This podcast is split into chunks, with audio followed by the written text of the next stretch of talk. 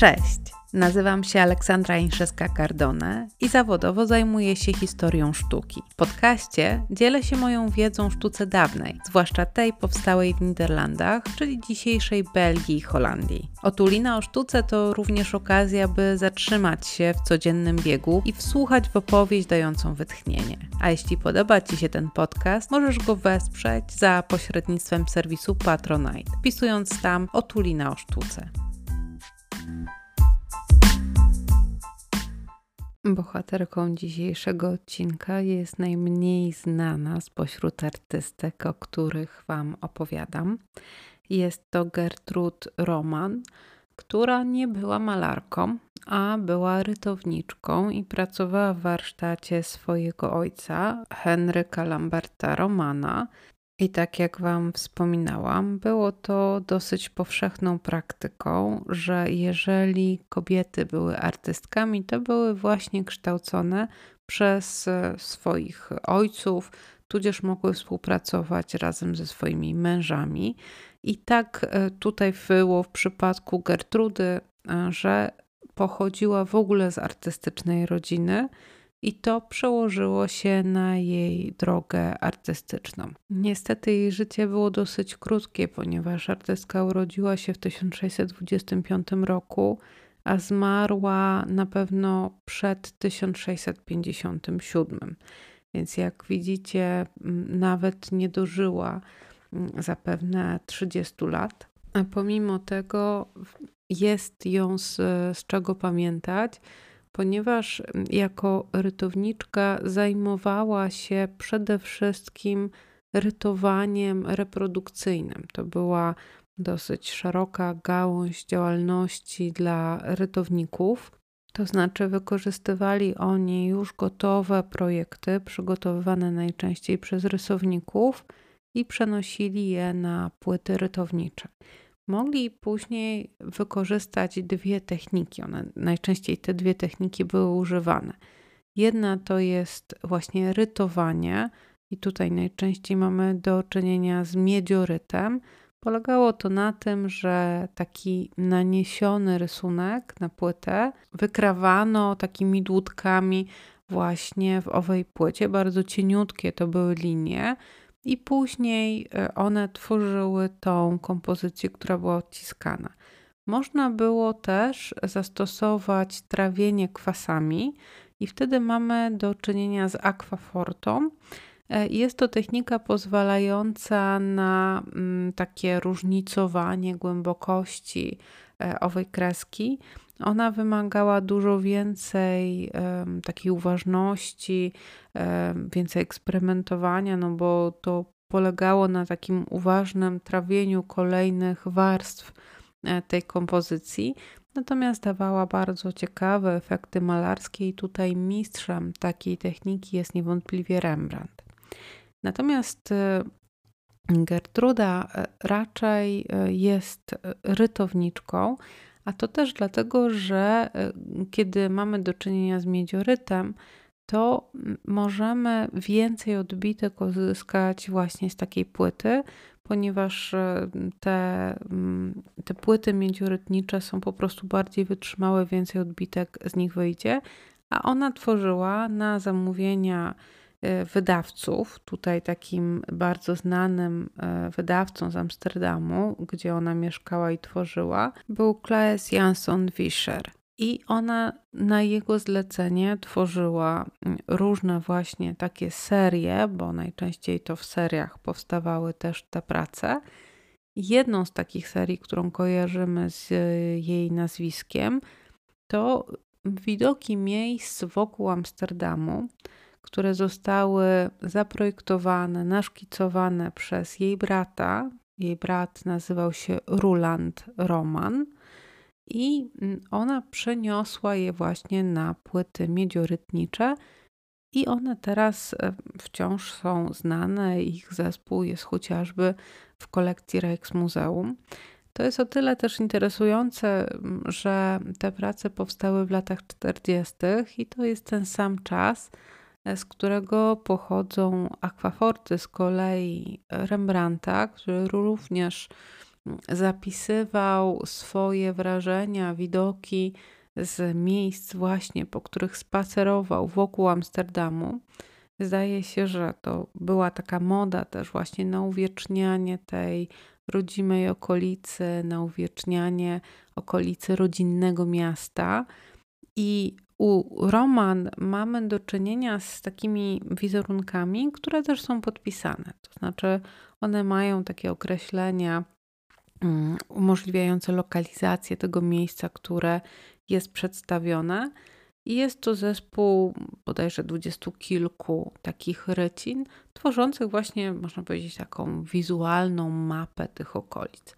I co ciekawe, jak będziecie mieli okazję przyjrzeć się takim przedstawieniom, to nie są takie wyidealizowane przedstawienia ukazujące, nie wiem, na przykład modernizację okolicy, jakieś nowe budowle albo coś um, takiego rozwijającego się właśnie e, w jakiejś, czy to w stanie budowy, czy drogi. Nie.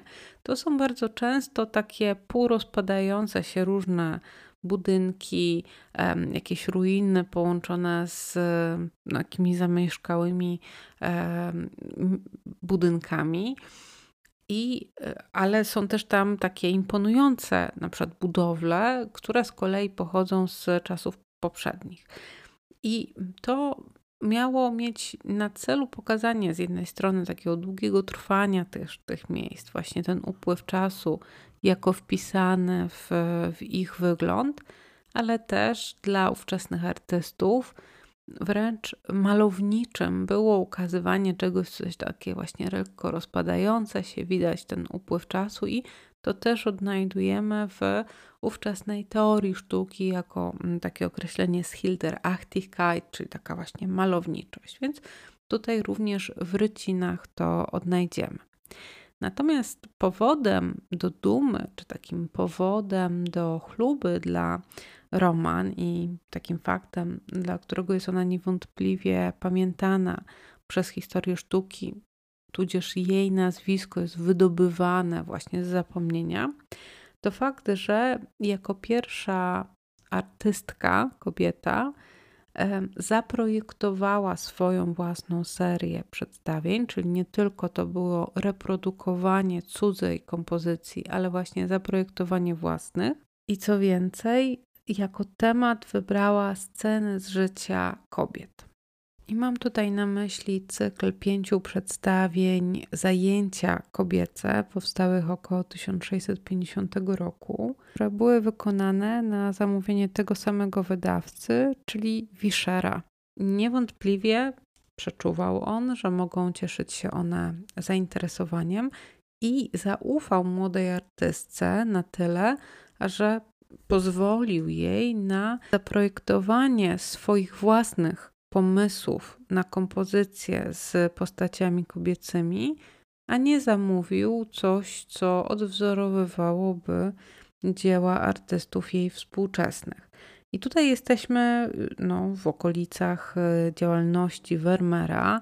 To jest rok 1650 czyli e, byłoby co reprodukować. To znaczy ta tematyka, no właśnie nie tylko z obrazów Vermeera, ale czy Gabriela Metsu, czy mm, innych artystów, Petera de Hocha, Terborcha, no aż, aż się prosi, żeby właśnie ich wykorzystać e, jako też nazwiska znane i rozpoznawalne, które mogłyby przecież e, przysłużyć się też sprzedaży tych dzieł ale wybrał jednak e, inną drogę. I Roman podeszła bardzo mm, indywidualnie na tle tego, co, co wówczas było właśnie w malarstwie, ponieważ ona skupiła się mm, po pierwsze na tych codziennych zajęciach, ale z taką dużą pokorą, e, bym powiedziała. I te jej sceny są e, scenami mm, ukazującymi kobiety przy szyciu, haftowaniu, układaniu krezy, jak spotkałam się z opisem jednej z tych scen, bo one przecież też nie są do końca, te tytuły nie są ustalone, więc one też są trochę opisowe, trochę poprzez interpretację nadawane, ale mamy też kobietę gotującą, czy też kobietę e, szorującą, e, czyli czyszczącą zastawę domową. I te przedstawienia, zwłaszcza kobiet przy pracy, tej kuchennej, są chyba takie najbardziej przejmujące, ponieważ one e, często są ukazane zwrócone do widza plecami. E, ta gotująca właśnie jest, no, widzimy tylko jej zarys sylwetki na tle takiego no, wielkiego paleniska, kominka, gdzie ona e, coś przygotowuje, ale nawet nie widzimy co, ponieważ jej postać nam zasłania. Podobnie jest z tą kobietą czyszczącą, yy, zmywającą, yy, właśnie też w takiej kuchni, wczesnej kuchni holenderskiej. Ona stoi z kolei pochylona nad yy, takim niskim jakimś blatem, gdzie coś albo wyciera, albo właśnie czyści. I ona jest też do nas zwrócona plecami. Jest wręcz w takim, można powiedzieć, niekorzystnym ujęciu, no bo nie ma w tym nic e, jakiegoś heroicznego ani, ani takiego mm, delikatnego, ale jest w tym wiele prawdy po prostu o wykonywanej czynności. I podobnie rzecz się ma z tymi, które są zajęte właśnie takimi mm, kobiecymi zajęciami, robótkami ręcznymi. One często są ukazane albo tak prawie, że zwrócone do nas e, tyłem, trochę widoczne właśnie z profilu. Są skupione. Nie ma tam żadnych e, towarzyszy oprócz innych kobiet, które mm, wykonują podobne czynności. I jest w tym duża doza właśnie takiej intymności, ale i chyba zrozumienia, e, czym te prace były. I Oczywiście tutaj y, aż się kusi o to, żeby to porównać z pracami wykonywanymi przez mężczyzn artystów w tym samym czasie, ale tutaj mamy różnorodność, to znaczy często te kobiety, zwłaszcza kobiety y, pomoce domowe, były ukazywane jako te, które są albo jakimiś kusicielkami, albo tymi, które były leniwe, tymi, które nie potrafiły właśnie no, wykonać tych czynności porządnie. I tutaj jest bardzo taki silny nurt w malarstwie rodzajowym, e, moralizatorski, gdzie te dziewczyny mm, domowe, te, te pomoce kuchenne, no niestety odgrywają rolę tych przykładów e, umoralniających, ale nie tylko, bo z kolei przecież są też takie prace, które możemy zaobserwować chociażby u e, Petera de Hocha, e, gdzie mamy też ukazane te różne panie domu, czy też kobiety pracujące w domu, właśnie zajęte rozmaitymi czynnościami związanymi z tym codziennym rytmem dnia. Natomiast jeżeli przyjrzymy się tym kompozycjom, roman i porównamy je do dzieł, które powstały w zbliżonym czasie, to niewątpliwie da się zauważyć takie dwie duże zależności.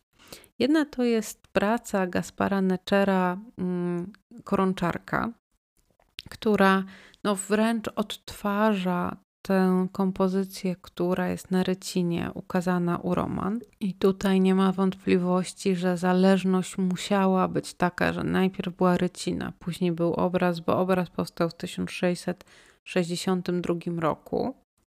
W związku z czym istnieje duże prawdopodobieństwo, że artysta właśnie posiadał taką rycinę albo był świadom jej kompozycji i wykorzystał ją właśnie do stworzenia swojej własnej.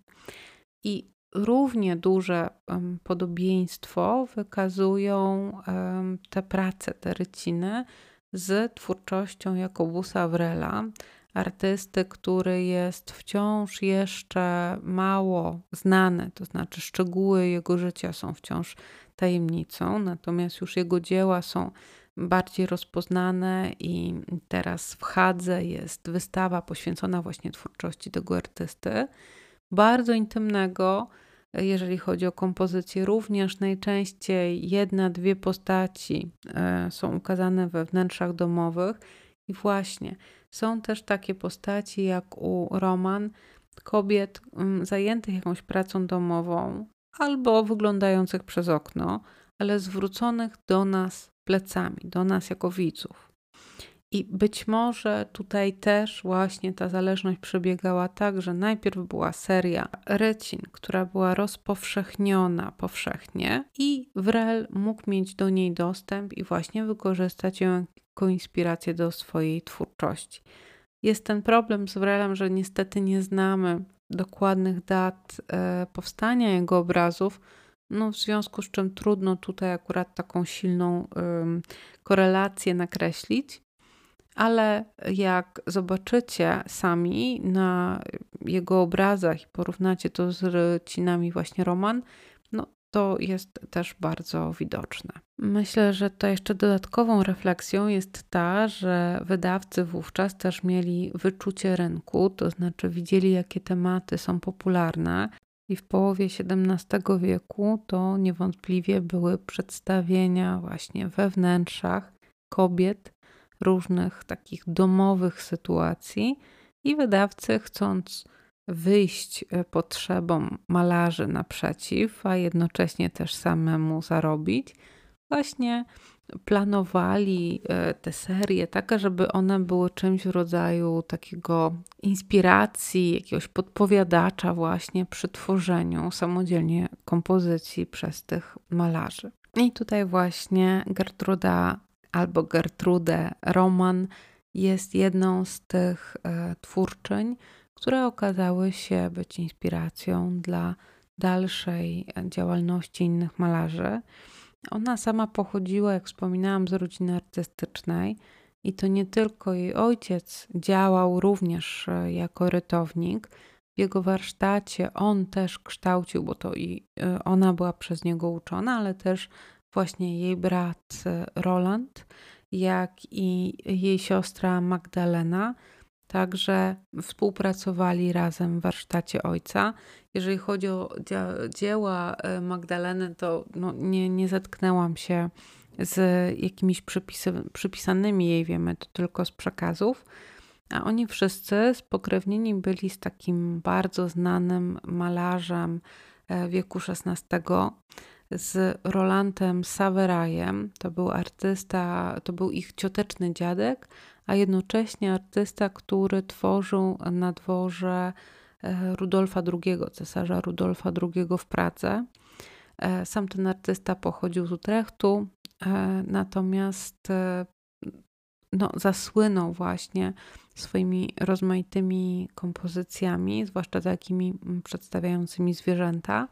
I jeżeli jesteście akurat nim trochę zaintrygowani, to w Muzeum Narodowym w Warszawie mamy taką scenę na stałej galerii, scenę z Arką Noego, właśnie namalowaną przez Rulanda Saveraja, gdzie jest obfitość e, wszelkiego stworzenia, jak to w scenach z Arką Noego, a pośród tych wszystkich zwierząt możecie odnaleźć zarówno takie które są nasze rodzime, jak krowy czy konie, ale również bardziej egzotyczne, bo nie tylko słonie i strusie tam się znajdują, ale też i przedstawienie ptaka dodo e, oraz e, kazuary, które pochodzą z odległej oceanii, więc tutaj rzeczywiście e, Roland Saveray miał z kolei dostęp do menażerii cesarskiej. Zapewne tam właśnie poznał te wszystkie egzotyczne okazy. Ale niestety jego cioteczna prawnuczka Gertrude, chociaż no niezwykle obiecująca w tej swojej karierze i dopiero rozwijająca pewnie swoją czy wyobraźnię, czy umiejętności, zmarła, no nie wiadomo czy dożywszy 30 lat, dlatego że mm, no, już w 1657 roku wiadomo, że nie żyła, natomiast ta dokładna data jej śmierci nie jest znana. E, I no, nie jesteśmy w stanie powiedzieć, co jeszcze by ciekawego stworzyła. Ale to też był los wielu kobiet. Ona akurat nigdy nie wyszła za mąż, więc tutaj ta jej śmierć musiała być związana po prostu z jakąś chorobą, może z jedną z fal jakichś plag, które w mniejszym lub większym stopniu nawiedzały Europę.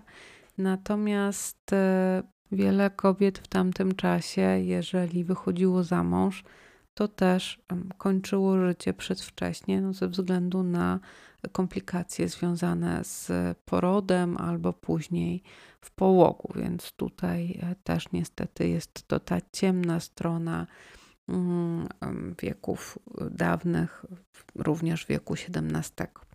Ale nie chcę Was zostawiać z taką negatywną myślą, więc cieszmy się tym, że Gertrude Roman została odzyskana dla pamięci naszej dzisiaj i możemy zastanawiać się, jak bardzo jej ryciny wpłynęły na malarstwo współczesnych jej mężczyzn malarzy, a ja Was zostawiam z tą refleksją i mam nadzieję, że do usłyszenia w przyszłym tygodniu.